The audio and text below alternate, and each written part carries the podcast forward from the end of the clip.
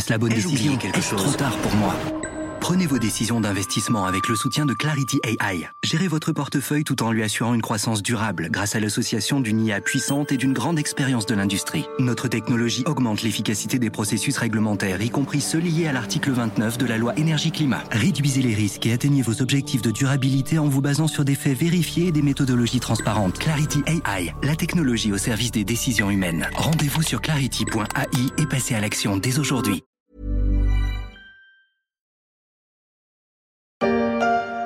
N'est-ce pas stupéfiant, Henri?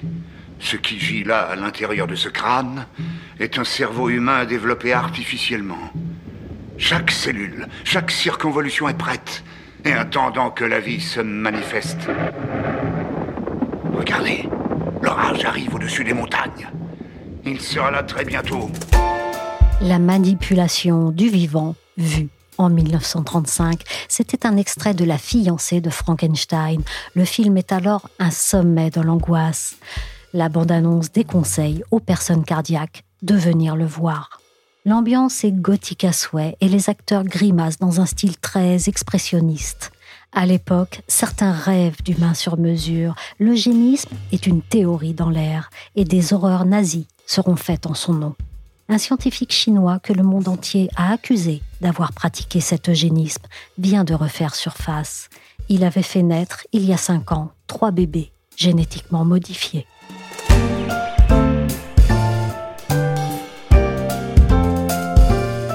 Je suis Michel Varnet. Vous écoutez La Story, le podcast d'actualité des échos. Retrouvez-nous sur toutes les plateformes de podcast et de streaming. Abonnez-vous pour ne manquer aucun épisode. Stupeur et colère après la naissance des bébés modifiés, c'est le titre du Figaro du jour. Mercredi matin, le papa, entre guillemets, des deux premiers bébés génétiquement modifiés, il s'appelle He Jiankyu, a présenté ses travaux lors du deuxième sommet international sur l'édition génomique humaine à Hong Kong. Ironie de l'histoire, le premier sommet qui s'était tenu il y a deux ans à Washington avait abouti à un consensus, l'interdiction de procéder à ce type de manipulation. On est d'accord, le savant fou hirsute, les labos ou les alambics glouglout et l'orage qui réveille les morts, ça n'effraie plus personne. En revanche, ce qu'on vient d'entendre dans cette archive d'il y a quatre ans de France Culture a fait l'effet d'une bombe dans le monde entier.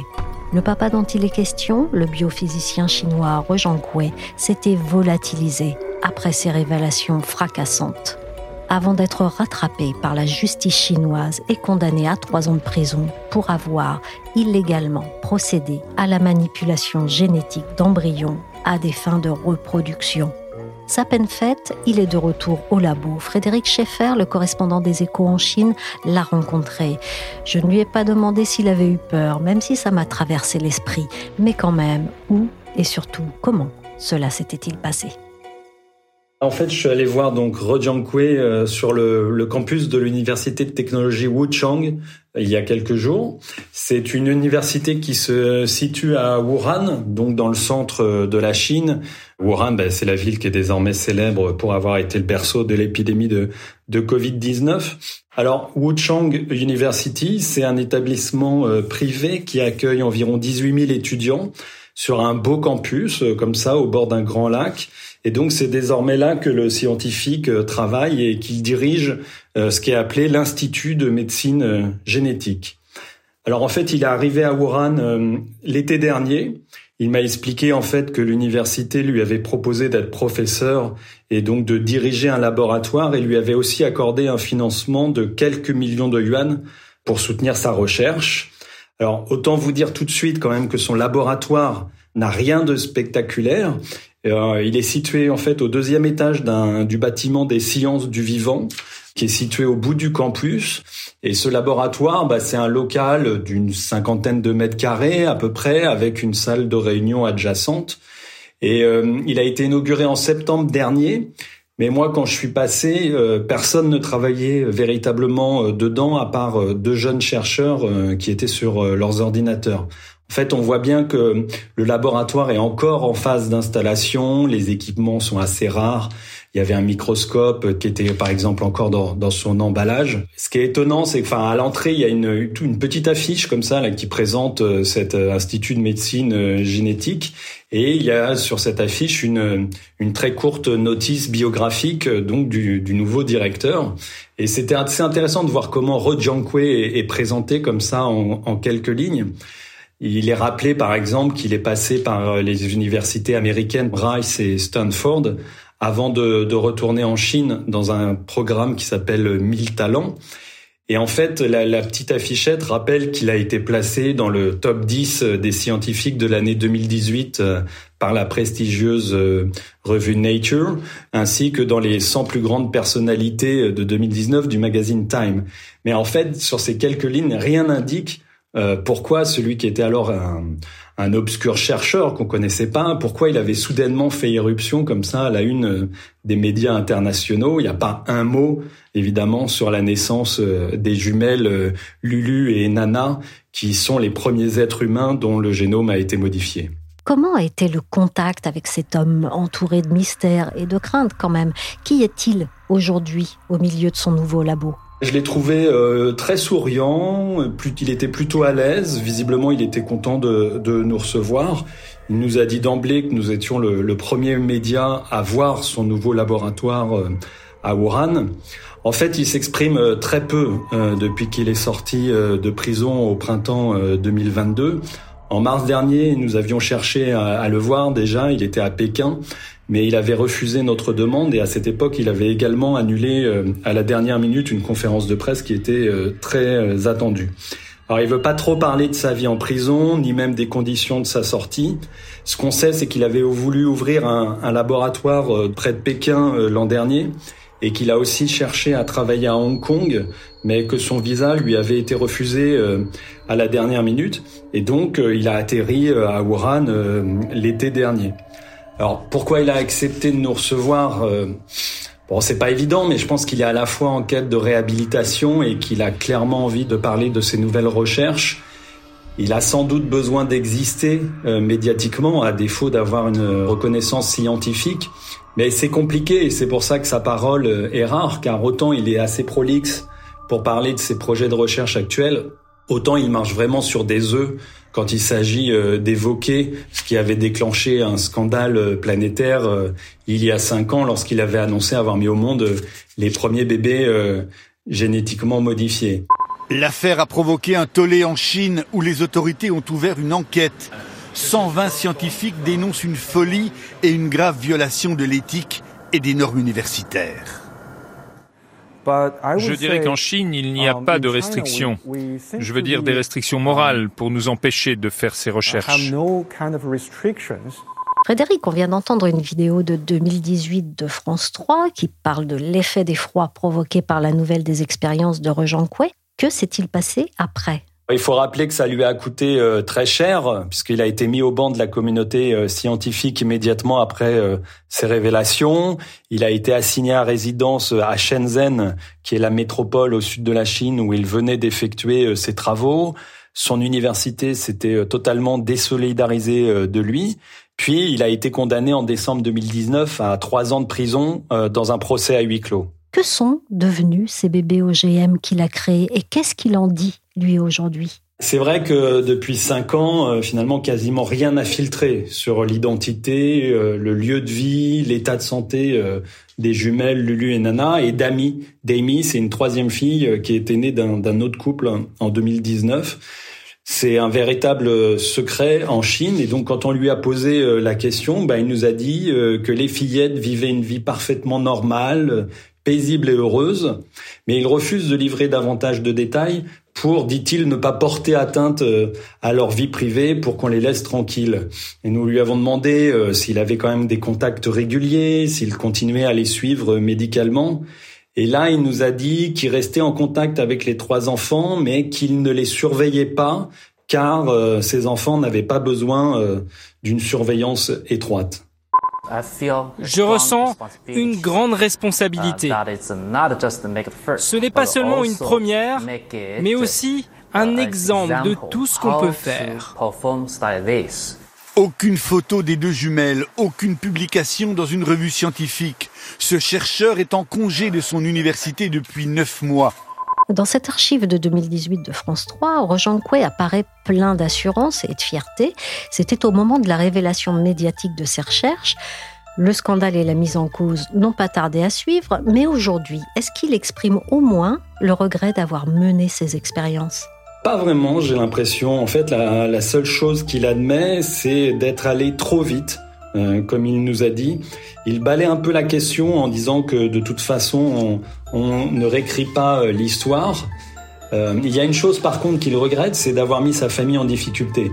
En fait, Kwe, il a aujourd'hui 39 ans, il est marié, il est père de deux filles, une de 5 ans, une qui va bientôt avoir 7 ans, qui vivent toujours à Shenzhen d'ailleurs. Et il reconnaît que sa famille a quand même vécu dans des conditions euh, difficiles euh, ces dernières années. Et là, il m'a dit qu'il ne voulait vraiment plus rien faire euh, qui puisse les mettre en difficulté. La technologie, pas suffisamment sûre en l'état des connaissances, pourrait entraîner d'autres mutations sur les jumelles, transmissibles à leurs enfants, mais on ne sait aujourd'hui rien de ce qu'elles sont devenues. En réalité, Frédéric, est-ce qu'il faut s'inquiéter pour la santé de ces trois enfants dont le génome a été modifié? Et est-ce que la communauté scientifique, à commencer par elle, s'en inquiète?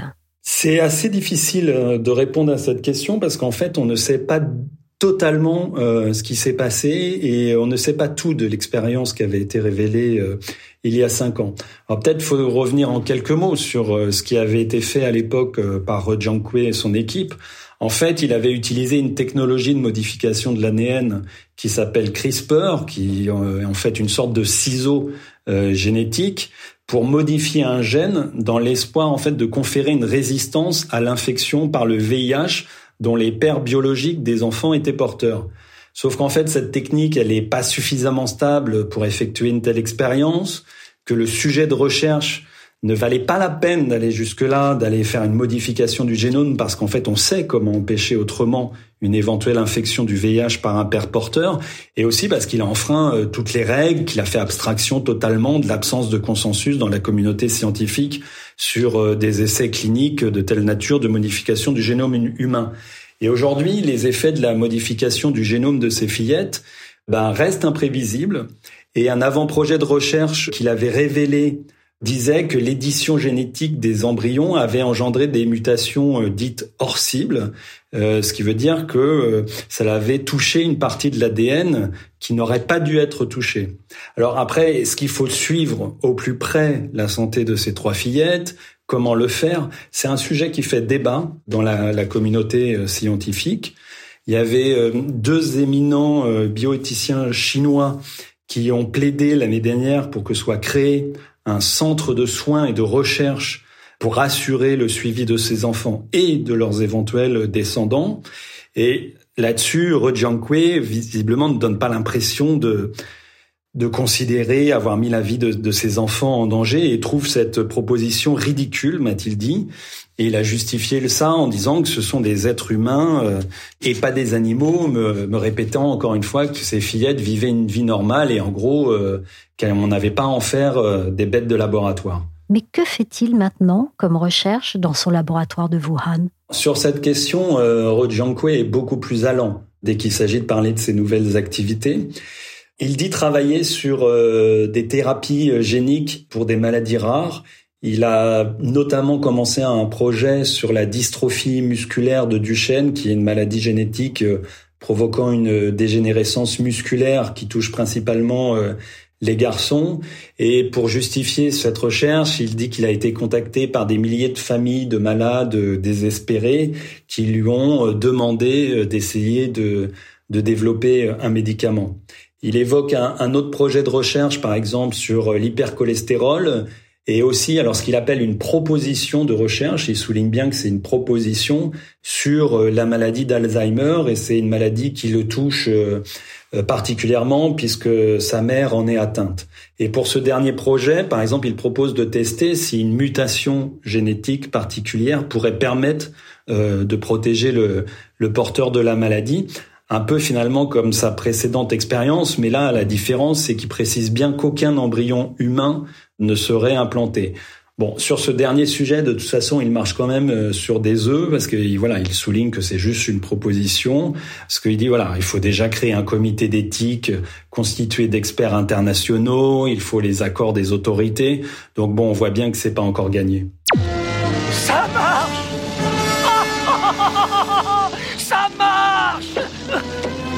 J'ai enfin réussi à inventer quelque chose qui marche Ça pour marcher, ça marche.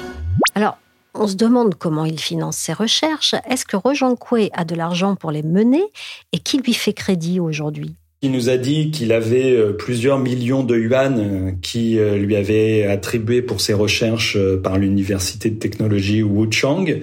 Il nous a dit qu'il avait eu deux donneurs américains. Il nous a dit qu'il y avait aussi des familles chinoises de malades qui lui avaient proposé de l'argent mais qu'il avait refusé.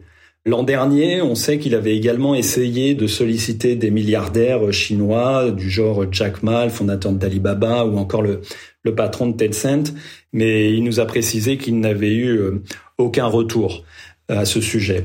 Ce qui semble assez clair, c'est que il a des fonds pour mener des essais sur des lignées cellulaires ou sur des souris parce qu'en fait ça coûte pas grand chose.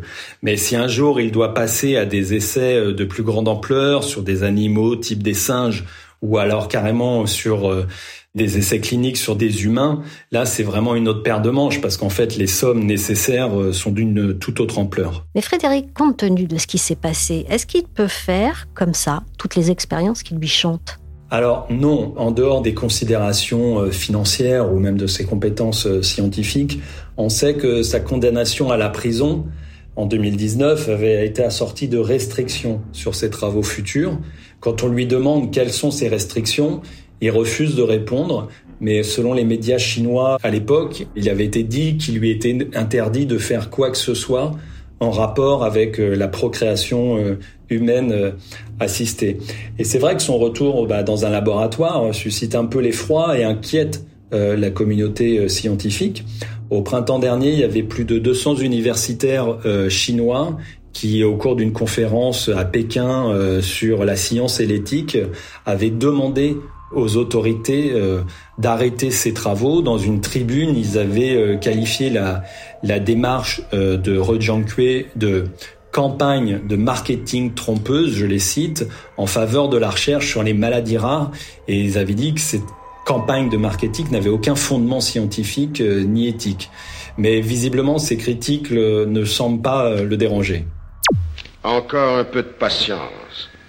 Je vais être bientôt le maître du monde.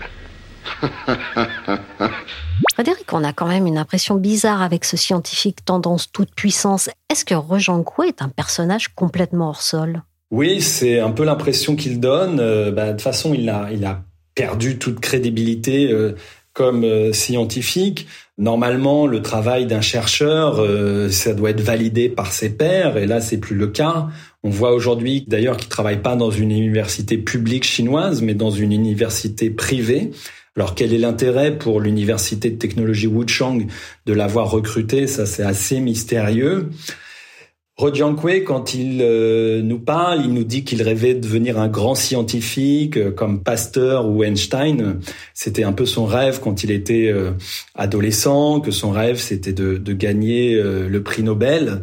Mais il nous dit qu'il a changé ces cinq dernières années et que finalement aujourd'hui, seul lui importe la reconnaissance des malades qu'il pourrait soigner on a quand même l'impression que comme il y a cinq ans, il se pose toujours euh, en sauveur euh, de l'humanité, qui profite quand même de la détresse euh, des malades, mais que comme il y a cinq ans, cela reste quand même très peu crédible. Merci à Frédéric Schaeffer, correspondant des échos en Chine. La story s'est terminée pour aujourd'hui. Cet épisode a été réalisé par Willy Gann.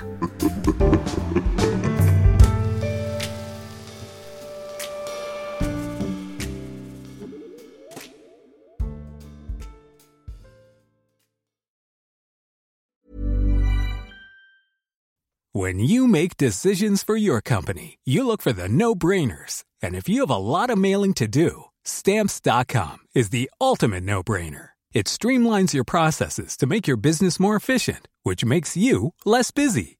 Mail checks, invoices, legal documents, and everything you need to keep your business running with Stamps.com. Seamlessly connect with every major marketplace and shopping cart. Schedule package pickups and see your cheapest and fastest shipping options from different carriers with rates up to 89% off USPS and UPS rates. And with the Stamps.com mobile app, you can take care of mailing and shipping wherever you are. Make the same no-brainer decision as over 1 million other businesses with Stamps.com. Sign up with code PROGRAM for a four-week trial, plus free postage and a free digital scale. No long-term commitments or contracts. That's Stamps.com. Code PROGRAM. Acast anbefaler. Mit navn er Anders Morgenthaler. Over for mig sidder Roald Bergmann. Vi har lavet en ny podcast, der hedder Dopaminklubben. Og Dopaminklubben er en klub, hvor ADHD er fucking sjovt, og hvor det griner. Det behøver ikke at være super alvorligt. Vi er skide trætte af alle de der podcasts, der forklarer mig nederen der. Vi gør grin med vores ADHD. Mulig ADHD. Ja, vi udreder mig, fordi nogen siger, at jeg har det. Jeg ved det ikke rigtigt. Det finder vi ud af. Vi har i hvert fald lavet vedmål. Ind og lyt til Dopaminklubben. Hver uge udkommer vi. Der laver vi sjov og spas med at have den her vidunderlige dopaminmangel.